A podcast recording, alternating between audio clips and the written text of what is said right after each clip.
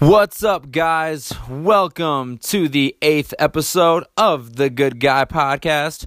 As always, I am your host, Andres Valencia. Topics covered on today's episode include why LeBron James is starting, just starting, to remind me of another poor leader in sports, what to make of Bryce Harper's record breaking contract with the Philadelphia Phillies, and the Celtics, let's be honest, they've been in a skid lately. I'm going to tell you who really deserves the blame for Boston's recent losing streak. Spoiler alert, it's probably not who the media would have you believe. We got all that and more coming up. You're listening to the Good Guy Podcast. Welcome to episode number eight of the Good Guy Podcast. Once again, I am your host, Andres Fulgencio, coming to you on Friday, March 1st, 2019. I hope that y'all had a beautiful week, have some big plans ahead of you for the weekend. It is finally March, folks. We can be excited about that. I'm really hoping that warm weather is on the way. I know that if you're anything like me, especially living in the Midwest, you are sick of this freezing cold, the snow, the winter. I'm ready for all of it to be over. So when you see that calendar turn to March, you see that three at the beginning of the date, it tells me that hope is on the way for literally brighter days ahead. Very, very excited about that. In sports, March is great. We got March Madness coming up, the NBA regular season obviously winding down. Spring training, baseball will be, uh, you know, for opening day, will be here at the end of the month. Hockey, for those of you who follow that, you know, is getting going, obviously getting close to the playoffs. And the AAF is right in the midst of its inaugural season. Week three, we're starting to separate the contenders from the pretenders.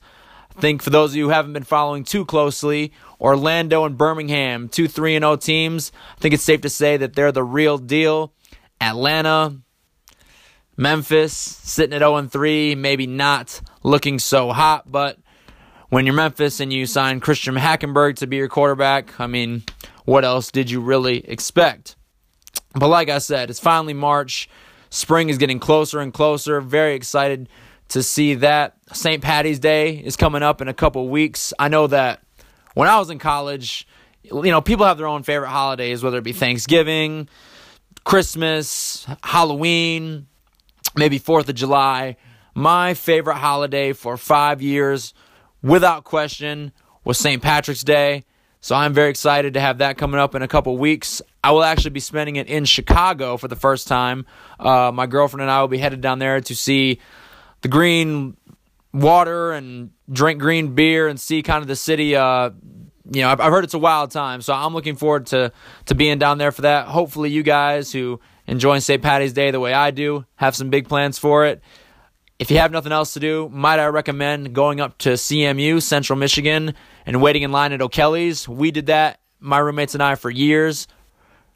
I think the bar opens at like 8 a.m., and it's just an unbelievable time. So, Glad March is here. Hope you guys have some big plans for your weekend. Like I said, college basketball is heating up, NBA, AAF, spring training, NHL. Things are starting to look up in terms of weather and sports. So, very exciting stuff uh, ahead of us as we flip the calendar to a brand new month. But as far as the NBA is concerned, the big game, the headline game on ESPN tonight, Lakers Bucks. The Bucks for those of you who don't sm- follow small market NBA teams, are in the middle of an incredible season. The team has the best record in the NBA under first year coach Mike Budenholzer. And Giannis Antetokounmpo, I think I said that right, the Greek freak, he's better known as, is having an unbelievable year. I picked him when I gave out my midseason awards as the league's MVP. James Harden's making it tough. He dropped 58 last night his first game after his 30 point streak ended. That guy's unbelievable, and he's not going to make it easy on Giannis. But I still think I would give it to Giannis at this point, given the Bucks' success. He's must see TV. If you haven't seen him play, tonight's a great chance to see him against the guy who is trying to take the best player torch from LeBron James. Now, the Lakers, on the opposite end of this matchup, have obviously been struggling this year. Lately, they're coming off some bad losses to some pretty pathetic non playoff teams like the Memphis Grizzlies, the Pelicans without Anthony Davis, the Atlanta Hawks. And currently, they sit a game under 500. They're 10th place in the West. And with 21 games left to play and a pretty difficult schedule, they're three games out of the eighth seed in the Western Conference playoffs. So, I think it's pretty safe to say that up to this point, the Lakers season has been a struggle and a disappointment. And LeBron James has been under the microscope of all that. I mean, when you get the world's best player, regardless of the supporting cast you have around him, you expect better than to be sitting in the position they're at now. LeBron's used to being under the microscope. This is nothing new. But I don't think there's any doubt that he's feeling the pressure of where the Lakers are at. Recently, after LeBron came back from his groin injury, which cost him 18 games, and that really kind of helped put the Lakers in the position they're in now. LeBron made it known publicly that he was going to activate what he called his playoff mode earlier than usual. He was going to take his game to a new level to help carry the Lakers into the playoffs. But since he said that, things haven't exactly gone as planned. The Lakers, as I mentioned, have lost quite a few games to some teams that they really aren't supposed to, even since LeBron made his activation proclamation. And after one of the bad losses against the New Orleans Pelicans, LeBron seemed to want to kind of push the blame onto his young teammates and even seemed to question their commitment to the game. He stated after, quote, It's how you approach the game every day how you think the game every day. It's how you play the game, prepare for the game. It's not even like when you get to the arena. It's like way before that. It's is it the most important thing in your life at this time? He went on to criticize the Lakers' culture the last few years. Quote, the last few years, everyone so accustomed to losses that I'm just not accustomed to. I'm not accustomed to it. I would never get comfortable with losing. End quote. And he finally went on to even seem to take issue with the inexperience in the Lakers locker room, specifically of guys like Kyle Kuzma and Brandon Ingram, stating, quote, when you've never been there or know what it takes to actually shoot for something like that, sometimes you're afraid to get uncomfortable. You've got to be comfortable with being uncomfortable. I'm not saying that's who we are as a whole.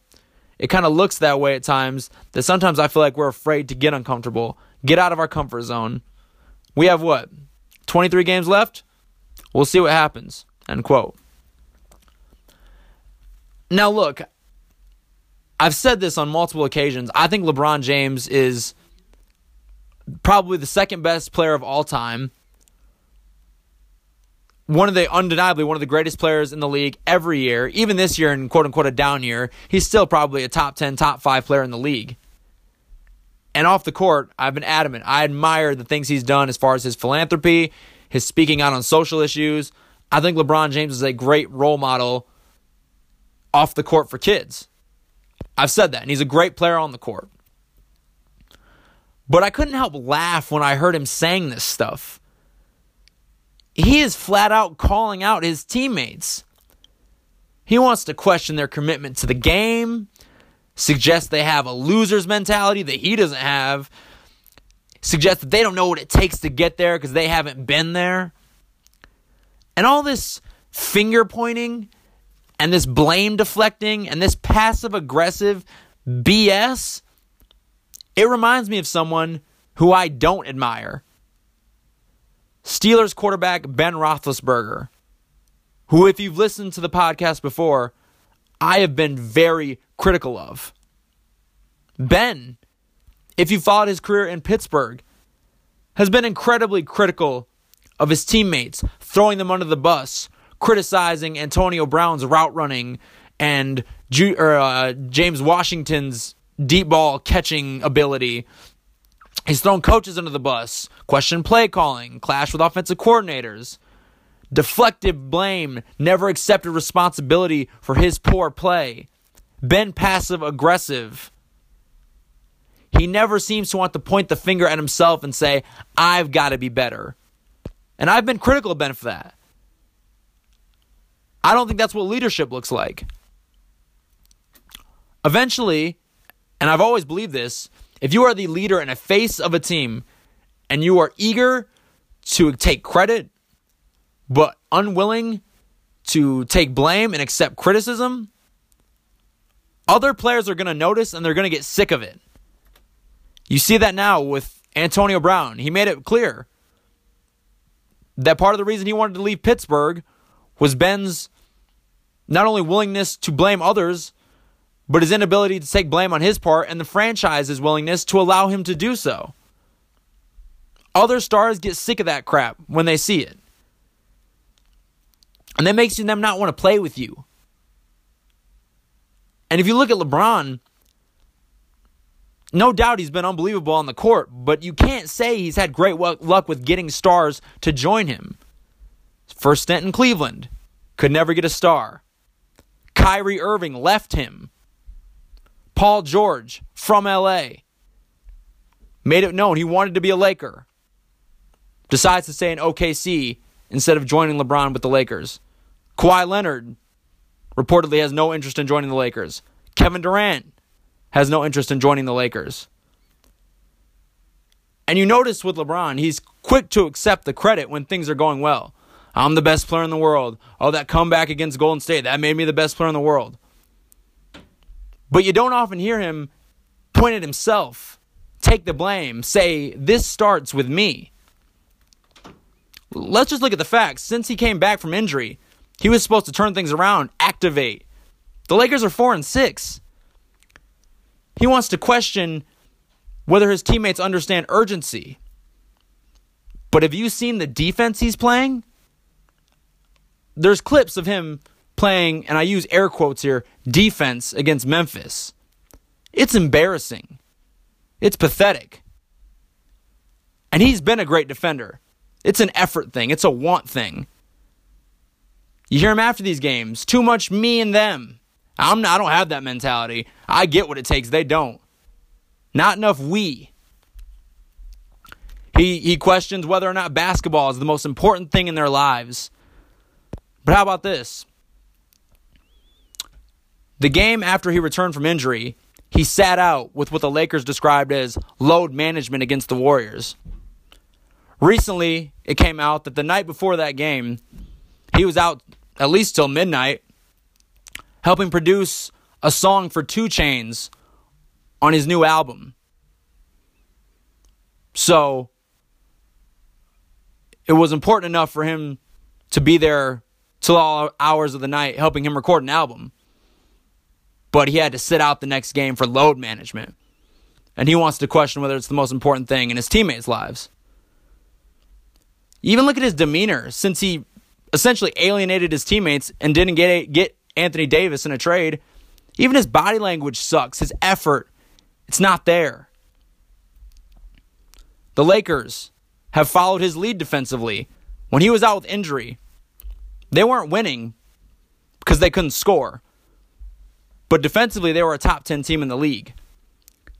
Since he came back from injury, in the 10 games he's been back, the Lakers have the worst defense in the league statistically.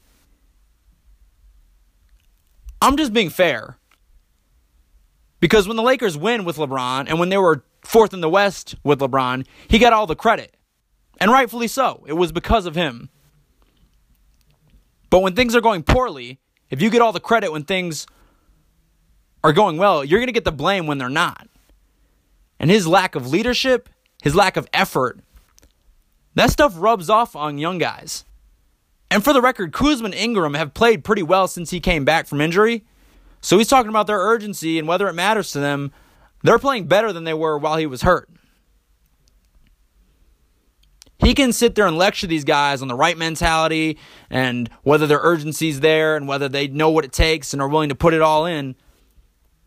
But young guys watch film too, and they see him slacking and not hustling and not busting his butt on defense if you want to question your teammates' effort or their urgency, you better be able to back it up by busting your ass on film.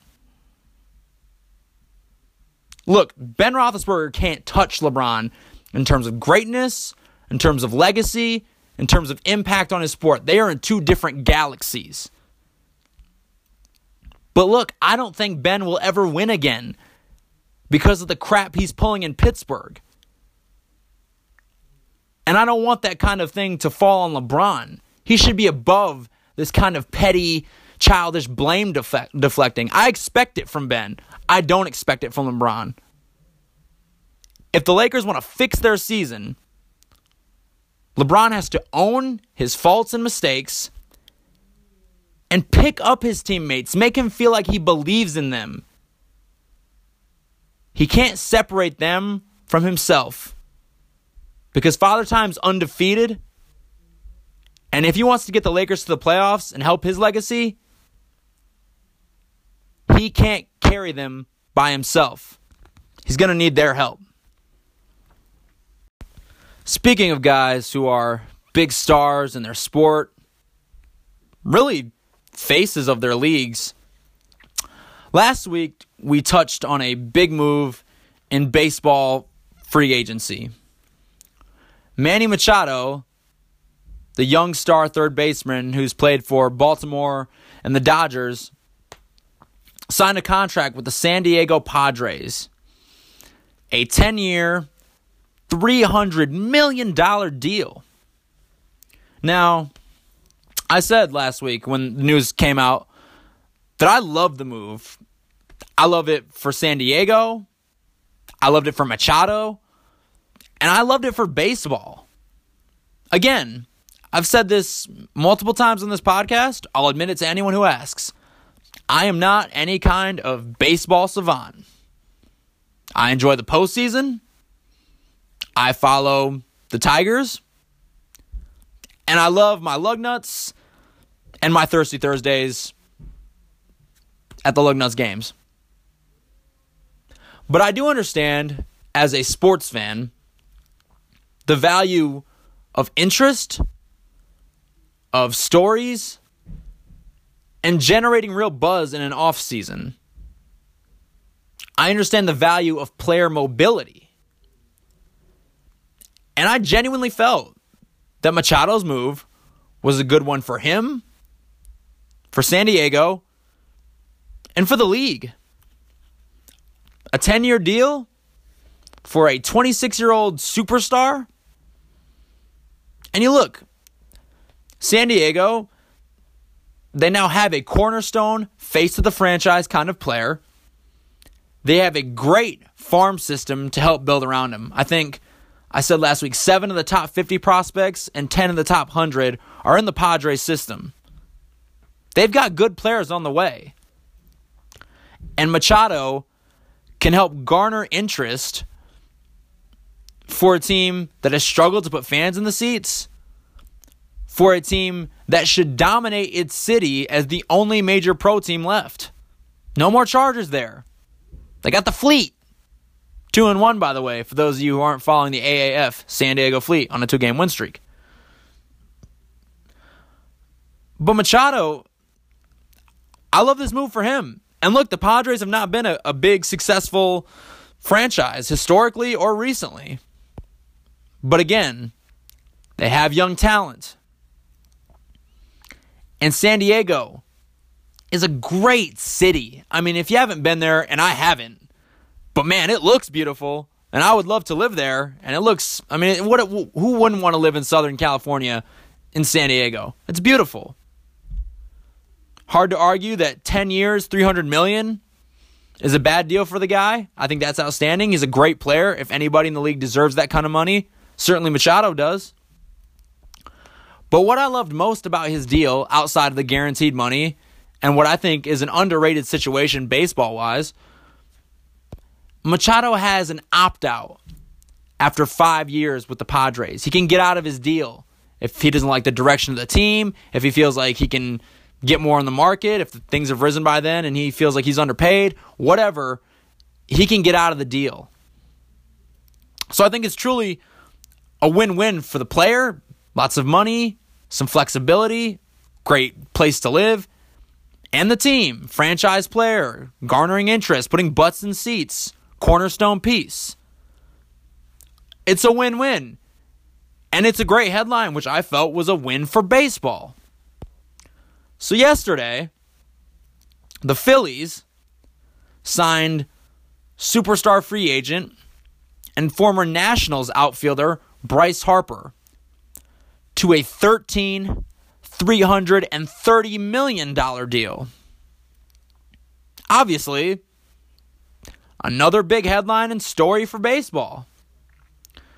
Spring training is now underway. The season's right around the corner, and this is another, you know, news grabber for the sport that for most of the offseason was largely forgotten, went largely undiscussed. But being that, it's a big star. There's player mobility involved. Philly's a great sports town. It's an interesting storyline. Not only with Harper signing with the Phillies, but eventually have to return to play the Nationals. I think 19 times a year. There'll be a story when he goes to play against the Dodgers, who were reportedly involved in talks with him. Given that it kind of checks all those boxes, obviously one would assume that I love this move for baseball too, right? I've got to be honest. I don't love this move. I don't love it for Harper. I don't love it for Philadelphia. And I really don't even love it for baseball. As far, as far as the Phillies are concerned, look, I understand Bryce Harper is only 26 years old. The guy was a phenom coming out of high school. He's unbelievably, unbelievably gifted. But it's a big risk signing a guy for 13 years, especially when his contract comes with a no trade clause. Now, I understand as far as the peaks of Bryce Harper. The guy's been an MVP. Like I said, he's electric. He's probably the face of the game. Unbelievably talented. He was hitting 500 foot home runs in high school, according to Sports Illustrated. So he can be right up there with the best in the league. But he also only hit 250 last season. He struggled with the shift. And we're talking about a guy who's going to be 39 by the end of this deal. And the Phillies, with the 13 years, with the no trade clause, they're going to be stuck with him, regardless of whether he's amazing or if he's not or when he starts to decline at, say, 35 or maybe earlier if he suffers an injury. As far as Harper is concerned, look, I get the allure. The contract that he received is the largest total value with the 330 million in sports history. And that's great. I mean, I don't think anybody could be too upset about signing a $330 million contract. But on a per year basis, He's getting significantly less than Machado got. The Rockies this past week signed their star, Nolan Arenado, to a more lucrative per year deal. I also feel like Harper didn't really wasn't really willing to bet on himself. He turned down better what I perceive as better value offers from the Dodgers. For one, they offered him a 3-year deal for 135 million. Now I had to get my calculator out, but for those of you at home who don't have one handy, that's 45 million a year for 3 seasons. And if he played well for LA, Harper could have re-entered the free agent market at age 30, which is still a prime place to be in terms of your prime in baseball. What he did instead was essentially sign away the rest of his career to a team that hasn't made the postseason since 2011. I'm not sure this move was about winning. And if you want to say it's about money, he could have gotten, at least from the Dodgers for a shorter term deal, more money per year on a team that's done a lot more winning recently. Could have had his cake and eat it too. Oh, and by the way, you get to live in LA. He also, and the biggest issue I have with this contract, I wouldn't hate it nearly as much, the 13 year deal, but he has no opt out clause in his contract. So, for as much as the Phillies are stuck with him, he's stuck there. It's like a life sentence, a baseball life sentence. And as for baseball, why don't I love this move for baseball? Face of the league signs record breaking contract. What's not to love? I don't think it's great for the MLB to have the league's most marketable star essentially trapped with the same team for the rest of his career. Free agency and pending free agency. They make for great stories and speculation and draw interest both in and out of season. Now, don't get me wrong. Again, Bryce Harper probably, in fact, he definitely isn't baseball's best player. He's not. But I feel real comfortable saying he's undoubtedly its most famous. If Mike Trout walked up to you, you wouldn't even know who he was. Nolan Arenado wouldn't know who he was. Manny Machado, you wouldn't know it. Bryce Harper, I feel pretty confident saying at least most would know who he was. You think about last season, even. Baseball's regular season is long and at times boring. Outside of the postseason, the best and most exciting moment of the whole baseball season was Bryce Harper winning the home run derby in his home park in Washington with his dad pitching to him. It was electric. He had flair. He's a star, and people wanted to see it. And now he's stuck in Philly for the next 13 years, good or bad. These kind of deals. Can you imagine if LeBron signed a 13 year deal in Miami after his first stint in Cleveland? Think how interesting it's been with him going back to Cleveland. With him last year, where's he going to go? To the to the 76ers, to the Rockets. He ends up going to the Lakers. It's exciting. Kevin Durant. He didn't sign a 13 year deal with Golden State. He signed like a four year deal and with an opt out after three. And people are wondering will he go to the Knicks or to the Clippers or back to OKC or wherever. It's interesting. It makes for great theater and drama. Baseball is going to miss out on that with, like I said, its most marketable star and biggest name. This was their chance to have it. And Harper's ensured essentially that at least with him as the face of the league, it'll be their last for a long time. So, if there's such a thing as a letdown after a $300 million plus contract being signed, I feel comfortable saying this would be it. I'm all for player more player mobility. I've been clear about that. I'm all for free agency splashes, and above all else, I'm for these guys getting paid. I just feel like, in all honesty, this was a poor long term move for Harper for the Phillies and by extension the league. So good for the Phillies, good for their fans. I'm sure they're excited. Good for Harper if he's happy. He got his money, he knows where he's going to live for, for a while. Good for all of them. But I I really think as good as it may be for them, at least in the short term, I honestly think this is going to end up being bad for baseball. Always appreciate those of you guys who, who take the time to listen, especially those of you who do so week in and week out. Um, hope that you guys have some, like I said before, some big plans ahead of you this weekend. I know that I, like I said, I'm excited for March, but unfortunately, the turn of the calendar has yet to bring along with it some decent weather, at least up here in Michigan. So if you're like me and stuck up here, I hope that you have an activity that you can do that keeps you warm. And if you're somewhere that uh, you get to enjoy some more spring or even summer like weather, I hope that you're really appreciating the lucky position you're in and, and keeping uh, those of us who are struggling through the cold in your thoughts as we get a little closer to spring each and every day. But uh, I want to get back to the NBA.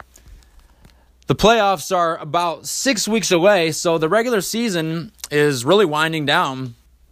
And uh, at the beginning of today's episode, we talked about LeBron and the Lakers struggling.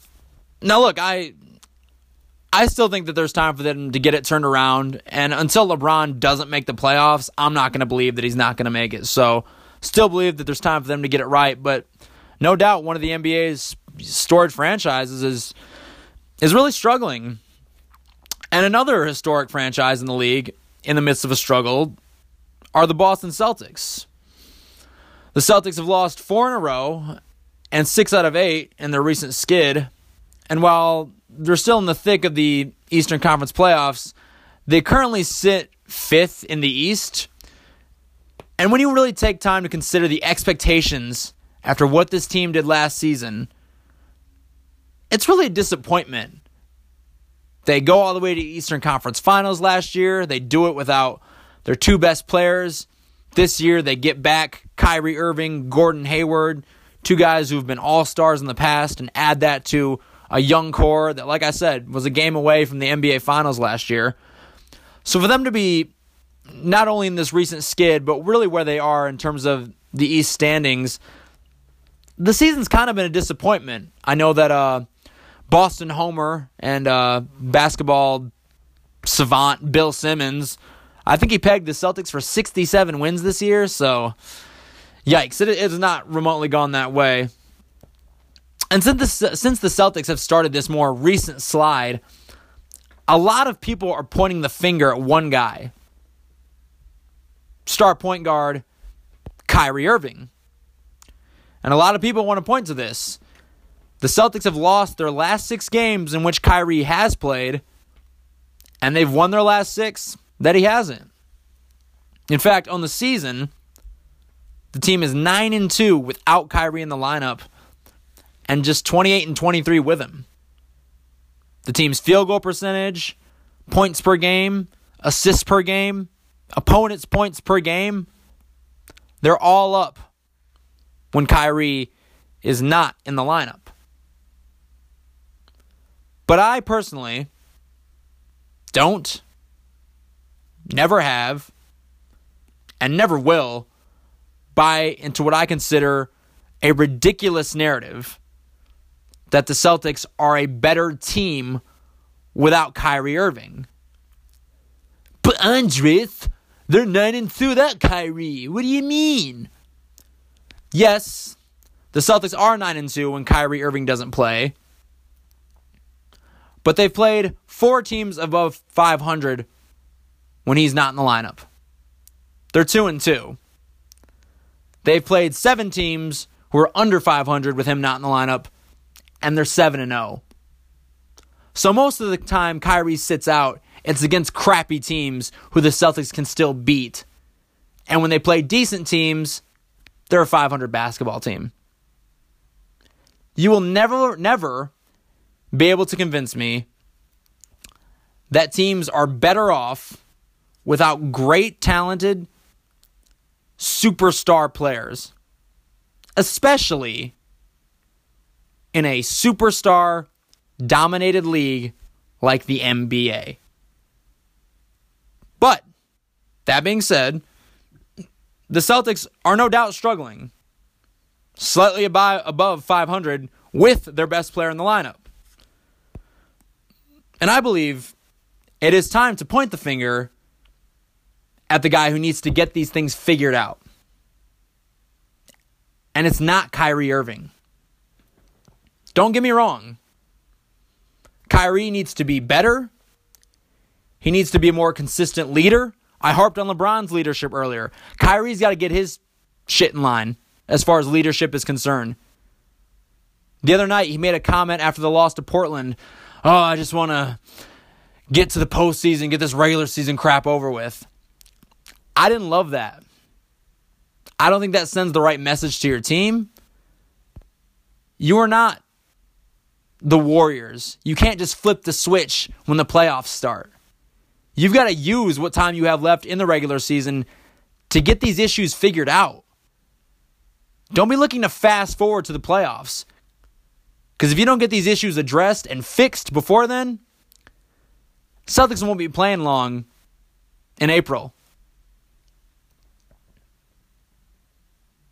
But, all that being said, to me, the guy who's really got to get this thing going and get this thing turned around is Brad Stevens. Now, look, since Stevens took over as head coach of the Celtics, he's done an outstanding job. Even when he was at Butler, I remember as a Michigan State fan, he beat Michigan State in the Final Four. He was great, took the team to back to back national championship game appearances. And other than Gordon Hayward, it wasn't like those Butler teams were loaded with NBA players. He coached his butt off and took a mid major program to back to back championship games. He comes to Boston, first few years, takes the Celtics to the Eastern Conference Finals twice, with five foot seven Isaiah Thomas as his best player on the first one, and last year without his two best players. Last year in particular, he coached his ass off in getting that team through two rounds of the playoffs. He beats Giannis and the Bucks, Simmons and Embiid in the Sixers, and goes seven with LeBron and the Cavs without his two best players. He's been called a boy genius, the Sean McVay of the NBA, and deservedly so. But boy genius has got to be held accountable for the team's struggles now. I understand he's great with the X's and O's. And that's great in college, and that's great when you have mediocre players. But especially in the regular season, X's and O's aren't even that important. The regular season is all about managing minutes, managing injuries, and managing egos. He has struggled to get Gordon Hayward and Kyrie Irving back into the mix, especially when accounting for the growth of last year's best player in the playoffs, Jayson Tatum. His team, it's undoubtable. You've seen the numbers. They have played better without stars in their lineup. His system almost seems to work better when there isn't great talent in it. And my take on that is this if, as a coach, your system is better without superstar talent, then you need to adjust your system. Because Kyrie is special. He's gifted. It's not his job to adapt to Brad Stevens' system. It's Brad Stevens' job to adapt his system to Kyrie. Great coaches can't be stubborn and force players who don't fit into their system. They have to build their system around the gifts and talent that they have. And he's lucky to have a talent and a lead player like Irving. It's not Danny Ainge's job, the general manager.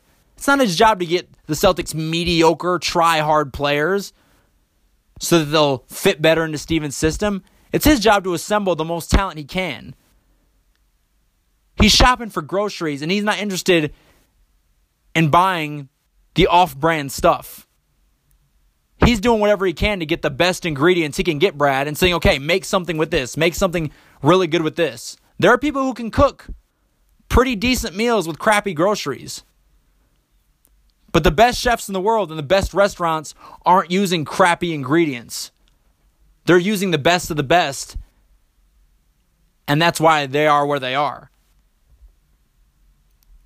Now, this look, this may seem harsh given Stevens' success. Like I said, he's been great. And I'm willing to give him the benefit of the doubt. There's still 20 some games left in the season. He's got he's been great in the playoffs before. He's got time to figure this out, and I'm willing to believe that he will. But if he can't learn how to coach great talent and manage the egos that come along with it, I don't see how he'll ever win an NBA championship. NBA teams, the league, champions are made with stars almost exclusively. Now, there are exceptions growing up in Michigan, the Detroit Pistons. But guess what? That don't happen often. Phil Jackson wasn't a great coach to achieve great success because of the triangle. That helps. That's great. But he was great because he managed the egos of great players like Michael Jordan, Scottie Pippen, Kobe Bryant, Shaq. He helped those guys fit into his system. And it's not for everyone. You look at Gregg Popovich. He was fortunate, and I don't no, don't doubt me. Gregg is a great coach and a great man. But he was very fortunate to land an egoless star in Tim Duncan and egoless supporting cast guys like Tony Parker and Manu. But frankly, those guys aren't from here. And in America, young talented players have egos. And once Kawhi Leonard felt disrespected and his ego was bruised, Popovich couldn't deal with it and he lost him. So look, we're all real quick to heap all the praise on Brad Stevens and call him the boy genius when the Celtics are winning without stars, when they got a bunch of try-hard guys who fit the system. I'm just saying, let's make sure we keep that same energy and hold him accountable when he struggles to win consistently with stars. So, yes, Kyrie's got to get himself right. He's got to do his part, be a better leader. But this is Brad Stevens' operation. This is Brad Stevens' team. And more than anyone else, it's his job to get it fixed. Because if they don't, they're going to lose Kyrie. They ain't getting Anthony Davis. And any chance he has of taking the step from boy genius to champion, that's going to go right out the window. In the last segment, we uh, touched on some historic NBA franchises that have been going through some rough times. Certainly more the Lakers than the Celtics, but uh, both kind of find themselves in the midst of tough stretches. And I certainly would say most would agree, other than people who hate those teams, that it's better for the league when they have things right, when they're playing well, because people love to hate them. And there's big fan bases involved, and it's great for the league. So as somebody who wants to talk about sports topics that are interesting, it's my hope that the two of them get things right so that we have something to talk about as far you know once the NBA playoffs roll around. And while we're on the subject of historic franchises in the midst of tough times, most people that know me personally know that I have long been a Dallas Cowboy fan. I I can't really explain why. I grew up in Michigan my whole life, but when I was young, I was just. I watched an NFL Films presentation about the Cowboys, and I was just drawn to the allure of America's team. It was what it was a 30 minute show, and within 30 minutes, I was hooked forever. To say that my experience as a Cowboys fan has has been interesting would be an understatement. Now there have been some real highs. I will never forget. I was in the 8th grade and I attended a Lions game in which the Cowboys were visiting and the Cowboys were like 10 and 1 and having an unbelievable season and the Lions were in the midst of kind of another eh season. But boy, Detroit played their butt off the entire game, and it looked like they were to pull the upset. And with like 16 seconds left, Tony Romo throws a dart down the middle to Jason Witten for a game winning touchdown. And that was the only person in the section of about, I don't know, hundreds of people cheering and going nuts uh, at probably 13 years old. And probably the most hated fan in that building in that second was me. But there have been many more lows, tons of heartbreak over the years. I think back to three straight seasons the Cowboys had final games of the season that if they won, they won the division and were in the playoffs. And they played each of their rivals those three different years the Giants, the Redskins, and the Eagles. And they lost three years in a row. Three Sunday night primetime games in a row for three consecutive years. I watched them go home empty handed. And even in the years they got to the playoffs, it's almost been worse. You think of uh, Romo's bobbled snap in Seattle, losing to the Giants as the number one seed in 2007. Dez's catch that he didn't catch that now was a catch, but back then it wasn't a catch. Aaron Rodgers to Jared Cook on the sideline where he somehow gets both feet in and Mason Crosby hits like a 50 something yarder to upset the number one seeded Cowboys in the divisional round. Even last year when CJ Anderson looks like a bowling ball with legs, just runs right through Dallas's what I thought was going to be vaunted defense. I picked the Cowboys to win that game. Probably more with my heart than my head. But uh but you know, most people my friends included have laughed at me over those those dark times and uh you know, understandably the Cowboys are the world's most valuable team, most popular team, and at least in the United States. And a lot of people have very little sympathy for Cowboys fans. I get it. I'm okay with it. But the team has been in the news this week for a couple of reasons. And I'll get to the more popular reason in a little bit. But I actually want to touch on what's been a less covered story for right now. Earlier this week, it was announced that Randy Gregory, the defensive end for the Cowboys, would be indefinitely suspended for violating the league's substance abuse policy once again. Now, Gregory has struggled with this issue dating back to his time in college at Nebraska. He was an elite prospect there, expected to be picked in the top five of the NFL draft. But these aforementioned issues caused him to fall out of not only the top 10 in the first round, but all the way to the end of the second round, where eventually the Cowboys did select him.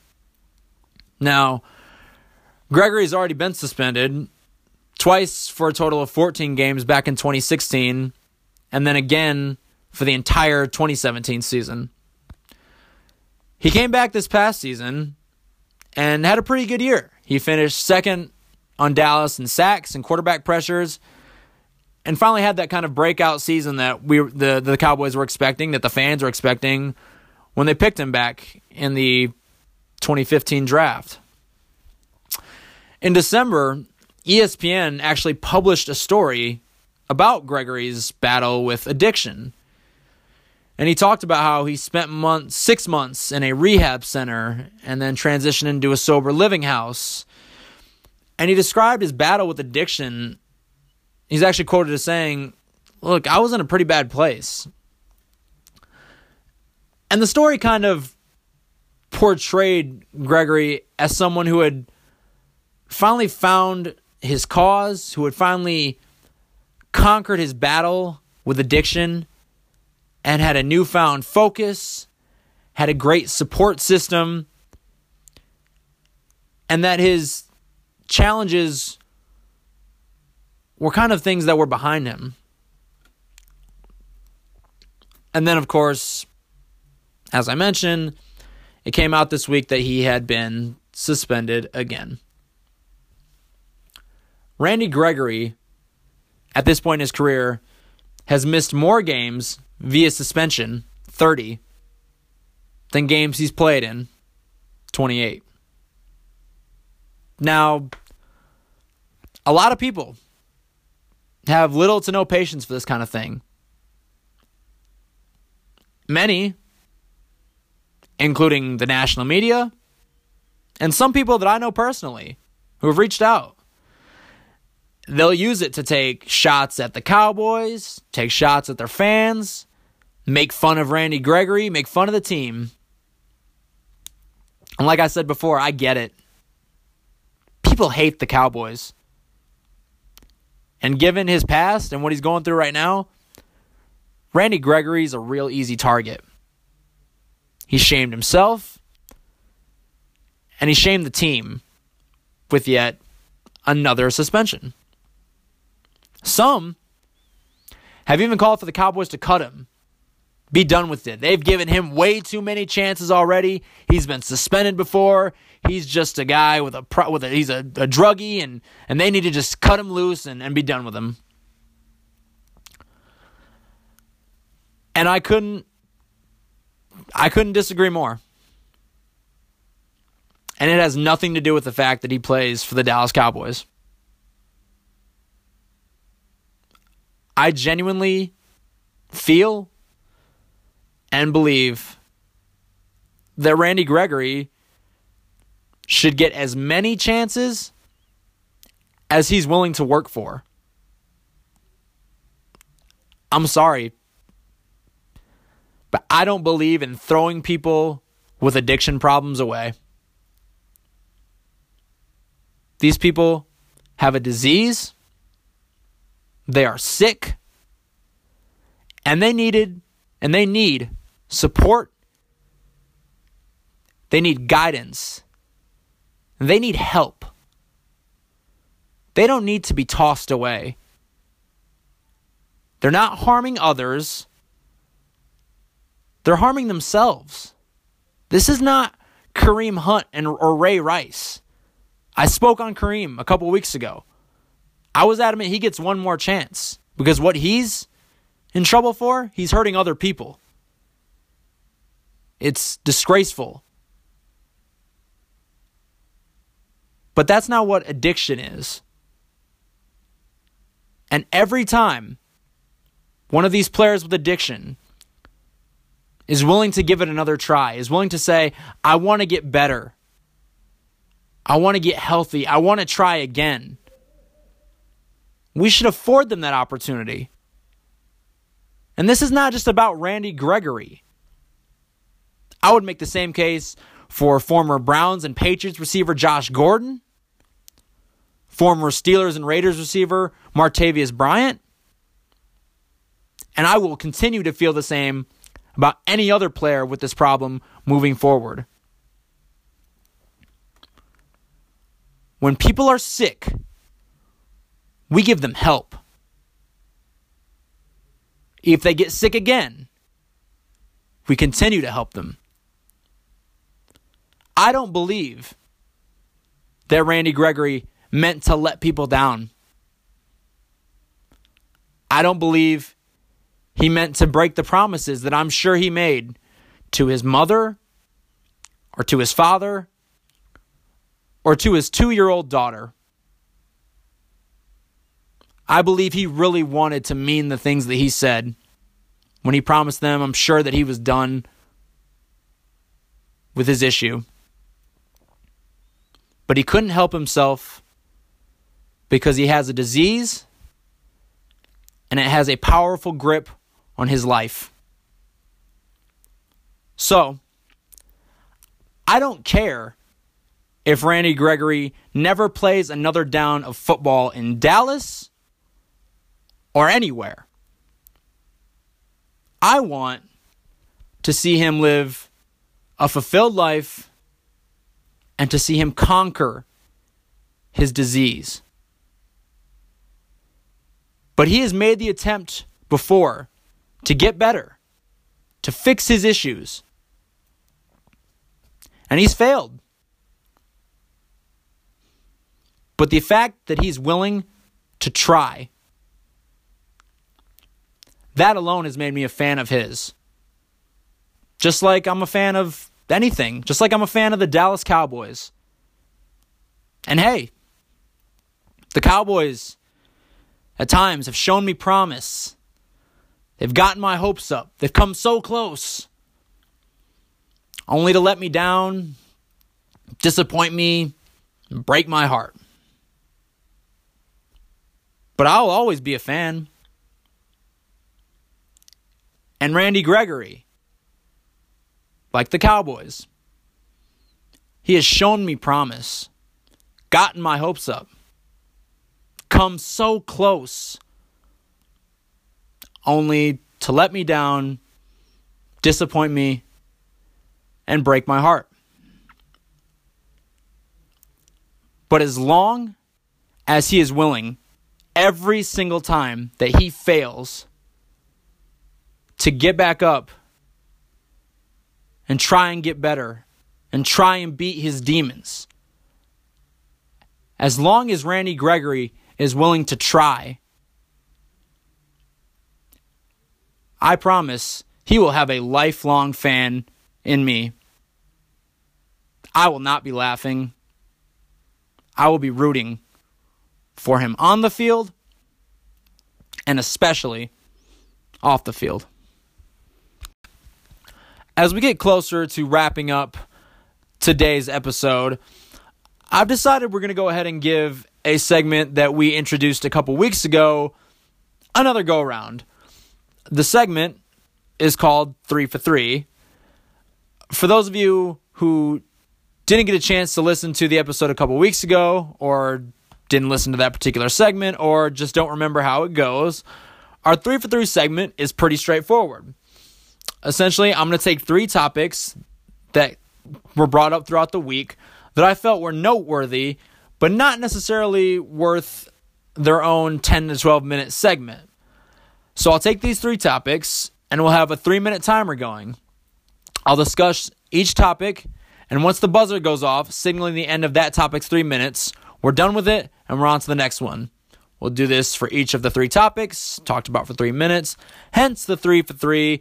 Pretty straightforward stuff, like I said. So we're going to go ahead and get things going, starting in the NFL in three, two, one. So, in case you haven't heard, it was reported last week that Patriots owner Robert Kraft was busted in a prostitute sting down in South Florida. The place was some kind of Asian massage parlor, and it was reported that Kraft actually went in twice to receive sex for payment, including going on the day of the AFC Championship game in Kansas City. So he may have been feeling a bit stressed the day of the game.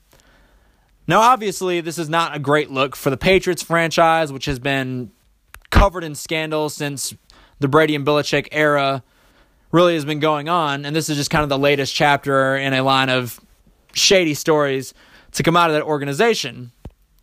Reportedly, Kraft has been caught on tape paying money for quote unquote oral sex and manual sex. If you don't know what that is, use your imagination. Now, he's come out and he denied it. But the massage parlor has been linked to sex trafficking. That's a really serious deal. Now, early indications are that Kraft was unaware that the massage parlor was involved in that kind of activity. So I'm willing to give him the benefit of the doubt that he simply went in there to be serviced, if that's what you want to call it if it ends up coming out that he knew, was aware of the sex trafficking operations going on in that place, I think, of course, he should be forced to immediately sell the franchise by the NFL. That's the least of his problems. I would imagine he'd have to go to prison, I would hope. But if that's not the case, if, as I said, he simply intended to go in for what we might call a, a service, I still think you have to punish him fairly severely because it's a terrible look for the league. He represents the NFL. And I believe that management and owners, especially, should be held to higher standards even than the players. So I think an appropriate punishment is to suspend Robert Kraft for a full season, not allowed to be involved in any Patriots football operations for a year, not allowed to attend any games. Fine him $1 million. And if you want to force that money to go to sex trafficking organizations that, that go to prevent that stuff, perfect. And the Patriots should have to give up a first round pick in this year's NFL draft.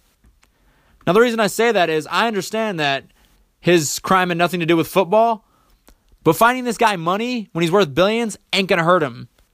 Take away picks, and he'll really feel it. All right, that is the timer for our first topic. We are done with that. We're going to move on to a guy who I have to admit I was a huge fan of back in the day. When I was in college as a young whippersnapper, my favorite football player to watch was Texas A&M Heisman winning quarterback Johnny Manziel. He was the most exciting player in college football. If you didn't see him at A&M, you missed out. And I would say outside of my own teams having big success, Michigan State Rose Bowl, Cowboys 13 and 3 seasons, the most fun I've ever had watching football was watching Johnny Manziel on Saturdays at Texas A&M. The guy was unbelievable. Again, safe to say I was a big fan of his and coming into the NFL, I was a hardcore believer that he could succeed. And I was dead wrong. He was atrocious as a rookie in Cleveland. Now, I will say in his second year, he did play better. It was 2 and 4 as a starter for the Browns in 2015. The Browns went on to go 2 and 40 their next 42 games without him. So, he wasn't terrible. But he struggled with substance abuse issues. He ended up skipping the final game of a season to go to Las Vegas. And the Browns cut him so he spent the next two years out of football, seemingly partying his life away. However, it seemed like he finally was recently getting his life in order. He was diagnosed with bipolar disorder, got on medication, was re signed by his agent, got back into football shape, got married, and even signed to play in the CFL to prove he wanted to play in the NFL. He had his ups and downs in that league, but was scheduled to come back for year number two until he was recently banned by the entire CFL for breaching stipulations in his contract that made him eligible. Now, it's not yet clear why the CFL made the decision to ban him from the league. Some have speculated that he had some kind of relapse with alcohol or drugs. Others have suggested that he violated a non compete clause by looking into negotiations with the new league's AAF or XFL. Whatever the case may be, it was easy to root for Manziel when he seemed like he was making this comeback, but this latest thing is making it harder and harder to believe he's really on the right path. It's come out that the AAF is an interest of his and is interested in him, so I suppose that's a possibility. He'd be a big draw for the league. So it'd be beneficial, but this has got to be his last chance. I got to say, I'm rooting for him to stay clean, rooting for him to stay sober, and hopefully he can get back, play football, and have some success. That is our buzzer for three minutes. Getting on to our final topic. We are moving on to the Dallas Cowboys, who we discussed earlier. Jason Witten, the 15 year All Pro tight end for America's team, announced yesterday that he is coming back out of retirement to play his 16th year with the Cowboys. Now, Witten, in making this move, is leaving the Monday Night Football booth after just one season. Look, I'm just going to call it like it is. I was not afraid to pile on praise for Tony Romo, former Cowboys quarterback who has been outstanding as a broadcaster. He's a star. He's great. I watched Monday Night Football this year, big football fan. Jason wasn't very good. He just wasn't. Let's just call it what it is. I'm not saying the job's easy. I'm not saying everybody can step in like Romo and be a star right away. But it, it just didn't go well. Now, look, Booger McFarland didn't help, and the guy, Joe Tessitore, was, he didn't perk my attention. But it didn't go, it wasn't exactly a rousing success for Jason and his one move in the Monday night booth. So he's coming back to Dallas to give it one more run at a ring. And I got to say, I'm excited about this move for Dallas. Now, certainly there's a nostalgic aspect to my optimism and excitement. Growing up as a Cowboys fan in the mid to late 2000s and, you know, early 2010s, my guys were Tony Romo, DeMarcus Ware, and Jason Witten. Those are my three guys. I watched them play every Sunday for most of my childhood. I mean, it felt like those guys were they're Cowboys through and through. Loved watching them play. Witten was one of my favorites. And look, I'm aware that he's not going to be a great player anymore. He was never explosive, and he's only going to be slower. But I think he can be better than what we had last year because the Cowboys tight ends with Blake Jarwin, Geoff Swaim, Rico Gathers, those guys were disappointments. There was hardly any production out of the tight end position last year, even when Amari Cooper arrived and opened up the field. Witten's a great leader. He is always underrated and a hellacious blocker in the run game. I think he'll be excellent on third down. He always was. Even when he's slow, he has a knack for finding holes and zones. I wouldn't be surprised if in the season he made two or three big third down conversions that end up changing the fortunes of the season that guys like Swaim and Jarwin just wouldn't make. He's also regarded as a high potential future coach. And Jerry Jones has made it clear he wants him on staff with the Cowboys in the future. This will make it a seamless transition. I'm excited. I firmly believe the 2019 Dallas Cowboys will be better for having Jason Witten on the roster. I know that's the buzzer. I went a little long. It's my podcast. Sue me. But that being said, I am gonna go gonna go ahead and wrap things up on for today's show.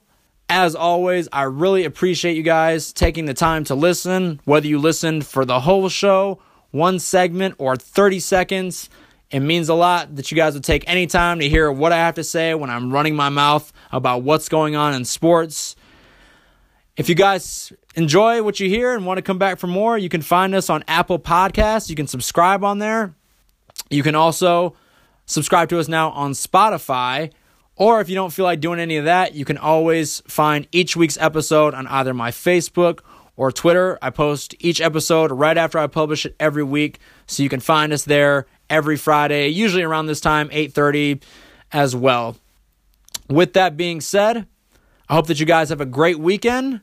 Hope that you guys enjoy the final stretch of the NBA season, week 3 of AAF action, March Madness coming up. Hey, how about those Spartans this past Sunday? Big win for Sparty.